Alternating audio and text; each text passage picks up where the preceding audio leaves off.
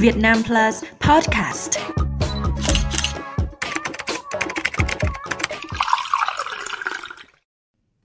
Chào mừng quý vị đến với bản tin sáu mươi giây của Việt Nam Plus News. Bản tin hôm nay gồm những nội dung chính sau đây. Viện Kiểm sát Nhân dân tỉnh Thái Bình thông tin về vụ bắt ông Lưu Bình Nhưỡng.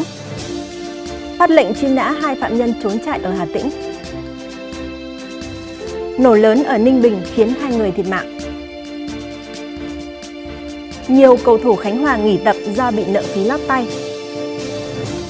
Con trai của Bộ trưởng Israel tử trận ở Gaza. Chiều mùng bảy tháng mười hai, Viện trưởng Viện Kiểm sát Nhân dân tỉnh Thái Bình Lại Hợp Mạnh đã thông tin về vụ việc liên quan đến ông Lưu Bình Nhưỡng. Việc khởi tố bắt tạm giam ông Lưu Bình Nhưỡng được căn cứ theo kết quả điều tra vụ án Phạm Minh Cường, còn được gọi là Cường Quát. Từ năm hai nghìn không trăm hai mươi đến năm hai nghìn không trăm hai mươi hai, Cường và đồng phạm đã cưỡng đoạt gần năm tỷ đồng của một số doanh nghiệp được Ủy ban Nhân dân tỉnh Thái Bình cấp phép khai thác tại mỏ cát ven biển ở xã Thụy Trường, huyện Thái Thụy.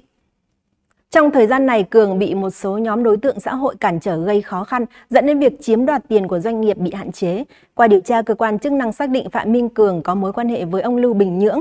Cường gọi ông Nhưỡng là bố nuôi, còn ông Nhưỡng nhận đối tượng này là cháu. Ông Lưu Bình Nhưỡng đã can thiệp tác động với cơ quan chức năng của tỉnh Thái Bình để các nhóm xã hội không gây sự với Cường, từ đó giúp Cường tiếp tục thực hiện việc cưỡng đoạt tiền của doanh nghiệp. Hành vi phạm tội của bị can Lưu Bình Nhưỡng được xem là đồng phạm theo khoản bốn điều một trăm bảy mươi Bộ luật hình sự.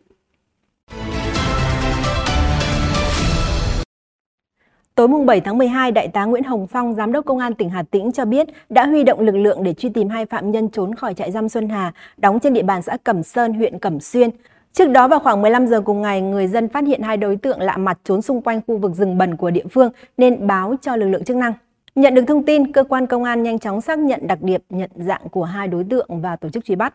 Tại bờ đê khu vực rừng ngập mặn có dấu vết lẩn trốn của hai phạm nhân, lực lượng chức năng đã dựng rạp, lắp đặt hệ thống đèn pha siêu sáng để túc trực và truy tìm. Cảnh sát cơ động cũng đưa nhiều chó nghiệp vụ tới hiện trường. Hơn hai nghìn cán bộ chiến sĩ thuộc các đơn vị nghiệp vụ, cảnh sát hình sự, cảnh sát giao thông, cảnh sát điều tra, công an các địa phương và lực lượng công an xã trên địa bàn đã được huy động để phối hợp với Cục C mười và trại giam Xuân Hà truy bắt hai đối tượng. Hiện giám thị trại giam đã ký quyết định truy nã đối với các phạm nhân bỏ trốn.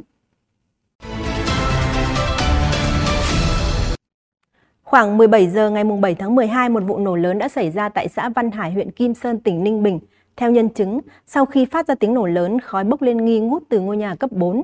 Phần mái bị đổ sập, đồ đạc bên trong bay tung tóe, nhiều tường nhà của hàng xóm xung quanh cũng bị nứt vỡ hư hỏng. Nguyên nhân ban đầu được cho là do nổ pháo. Sau khi xảy ra sự việc, lực lượng chức năng đã có mặt tại hiện trường để cứu nạn và dập lửa. Vụ nổ đã cướp đi sinh mạng của hai người phụ nữ và khiến một cháu bé bị thương. Lãnh đạo huyện Kim Sơn đã chỉ đạo khắc phục sự việc và hỗ trợ gia đình các nạn nhân tử vong mỗi người hai mươi triệu đồng. Nhiều cầu thủ của câu lạc bộ Khánh Hòa bức xúc và ngừng luyện tập vì chưa nhận được các khoản chi phí như thỏa thuận. Theo chia sẻ từ một cầu thủ, tổng số tiền mà câu lạc bộ còn nợ rất lớn, có thể lên đến trên chục tỷ đồng. Các cầu thủ cũng chưa nhận được hai tỷ đồng tiền thưởng thăng hạng hồi đầu mùa giải hai nghìn không trăm hai mươi ba. Một số khoản tiền thưởng cho các trận đấu cũng chưa được thanh toán. Dù vậy, các cầu thủ thuộc câu lạc bộ Khánh Hòa chấp nhận không lấy những khoản này do nằm ngoài khả năng chi trả của đội bóng. Họ chỉ mong muốn được thanh toán phí lót tay.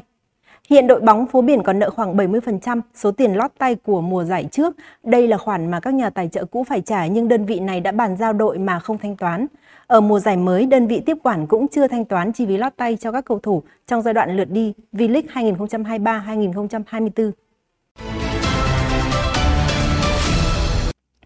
Tối mùng bảy tháng mười hai, lực lượng phòng vệ Israel I D F đã thông báo về cái chết của hai binh sĩ ở dải Gaza, nâng số người chết trong cuộc tấn công trên bộ lên tám mươi chín người. Trong hai quân nhân thiệt mạng có thượng sĩ Gadi Eisenkot thuộc tiểu đoàn sáu chín chín, lữ đoàn năm năm mốt. Binh sĩ này là con trai của cựu tham mưu trưởng I D F Gadi Eisenkot. Ông hiện là bộ trưởng trong chính phủ khẩn cấp đại diện của Đảng Thống nhất Quốc gia và là quan sát viên cấp cao trong nội các chiến tranh. Vị bộ trưởng nhận được tin con trai mình qua đời khi đang đi thị sát bộ chỉ huy phía nam của I D F cùng với bộ trưởng nội các chiến tranh Benny Gant. Thượng sĩ Gadi Eisenkot thiệt mạng sau khi một quả bom phát nổ trong một đường hầm ở phía bắc Gaza. Thông tin vừa rồi đã khép lại bản tin ngày hôm nay. Xin chào và hẹn gặp lại quý vị trong những bản tin tiếp theo.